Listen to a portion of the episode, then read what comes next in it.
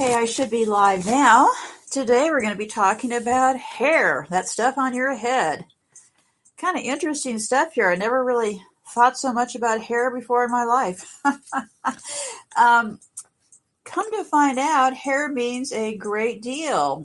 Um, they do a lot of things to distract us with words. For example, J Lo goes around advertising shampoo, and she looks straight at the camera and says, "This is the best of all the years of all the damage for my hair. This is what's restored it." Well, she's wearing a wig, okay. so, so let's reel back here a little bit and talk about hair.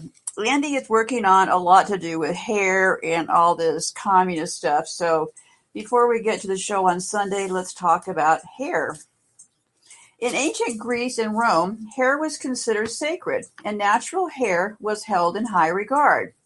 But that didn't prevent people to use wigs as a method to hide baldness or for aesthetic reasons. The great Carthaginian general Hannibal, I wonder if that's Hannibal Lecter, had two wigs, one to make him attractive and the other as a mask in battle. I guess he wore a wig on his face. Julius Caesar used a wig and a laurel leaf to hide baldness. You might want to check out these laurel leaves. They're all over the place. The U.S. military has laurel leaves on the flags. Um, we have Laurel Canyon. Laurel leaves mean a lot to these people. Even China uses them on flags. So, so when Christianity became legal religion in Rome in 1313, remember this is stuff that they're saying, right? the church started criticizing wearing of the wigs and declared it a greater sin than adultery. So wearing wigs were really a big deal, right?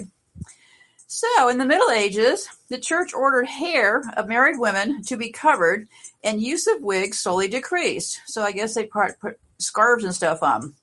The church also had negative opinion about wigs and connected it with the devil. Mm-hmm. But as Middle Ages were ending, popularity of wigs slowly were rising. Henry III of France refreshed wig fashion when he started wearing them to conceal his baldness. By the time when Queen Elizabeth began her reign, wigs were once again a normal part of wardrobe for women as well as for men. In 17th century, Puritan parliamentary railed against the wigs and church didn't allow anyone with a wig to enter the church. Boy, those religious people, they're focused on that hair, right? I think you'll understand why when Andy gets to this part of it. But but that didn't lessen popularity of wigs, and they were gaining in popularity. Even French King Louis Louis the Tenth or something had started wearing them when he began to lose his hair in his 35th year. I wonder why they're losing their hair. Couldn't be the hormones, could it? As a solidarity all his courtiers began to wear yellow wigs. Those who were too poor held their hair to look as much as possible as wigs. So I guess in solitary, everybody started wearing yellow wigs. Kind of interesting, huh? Popularity of wigs lasted in the 18th century until the moment in 1715 when riots started in Caen, France. Is that the Caen? because use of flour for powdering the wigs caused shortages of bread. They have all those powdered wigs. They also had a wig rebellion at some point in history.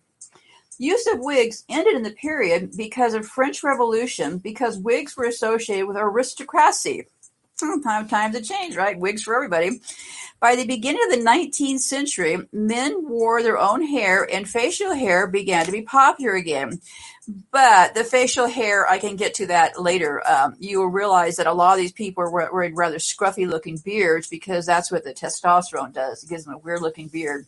In a lot of these people's minds, they seem to think that going bald is a trade off for being able to grow a scruffy looking beard. So, yeah, look around. You see a lot of scruffy beards around um, because generally the hair from the testosterone grows right along the jawline. So, they have a lot of trouble filling in around the faces. So, so anyway, so wigs, and some of these people actually, I've seen some of these people on YouTube actually wearing fake beards. Okay, there's a few preppers wearing fake beards. so just saying, wigs have been used since antiquity as hairstyles and costumes.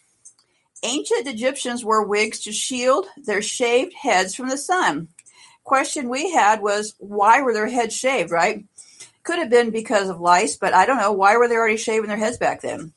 Wigs were kept in place by using beeswax and resin. Wigs were once made from horsehair, wool, buffalo hair, or even feathers.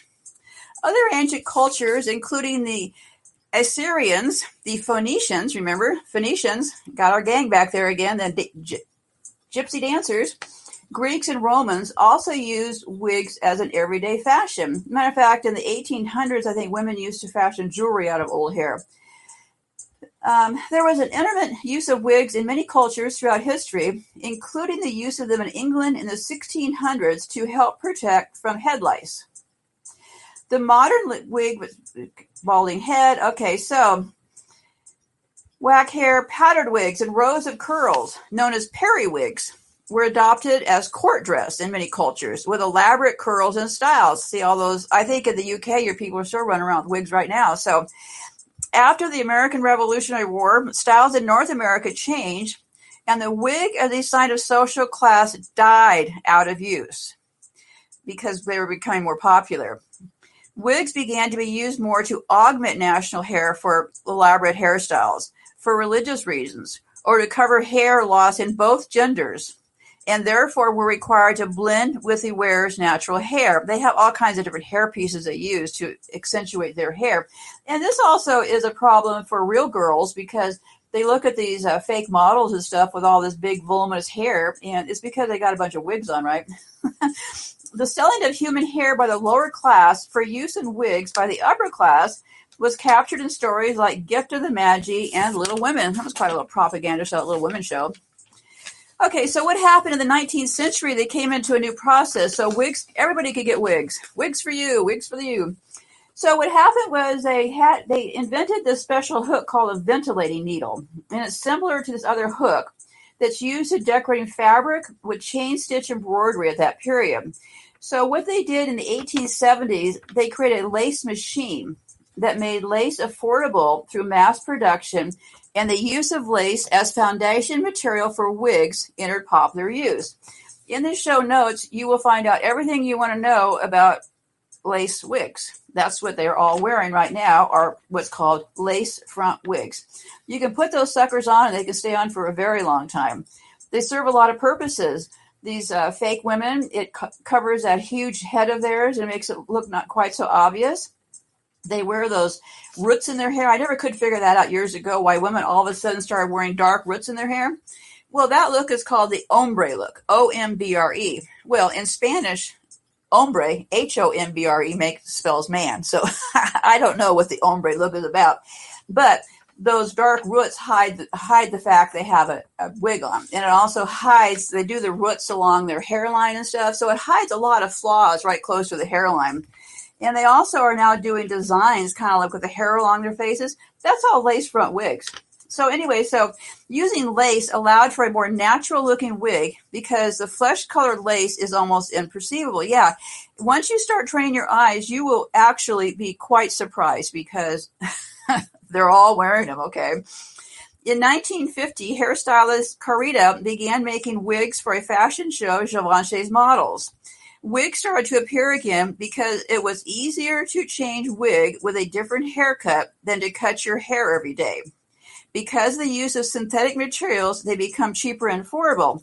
Yes, wigs became really big business. I never could really track down the dollars involved with wigs because everybody's wearing them. Some of these lace front wigs, I got a whole bunch of examples in the show notes for you, and we'll post those as soon as I'm done here. Um, all those lace front wigs they're all wearing. I mean, they have a million different styles from the ruffy look like um, Boris Boris wears. He wears that roughed up look.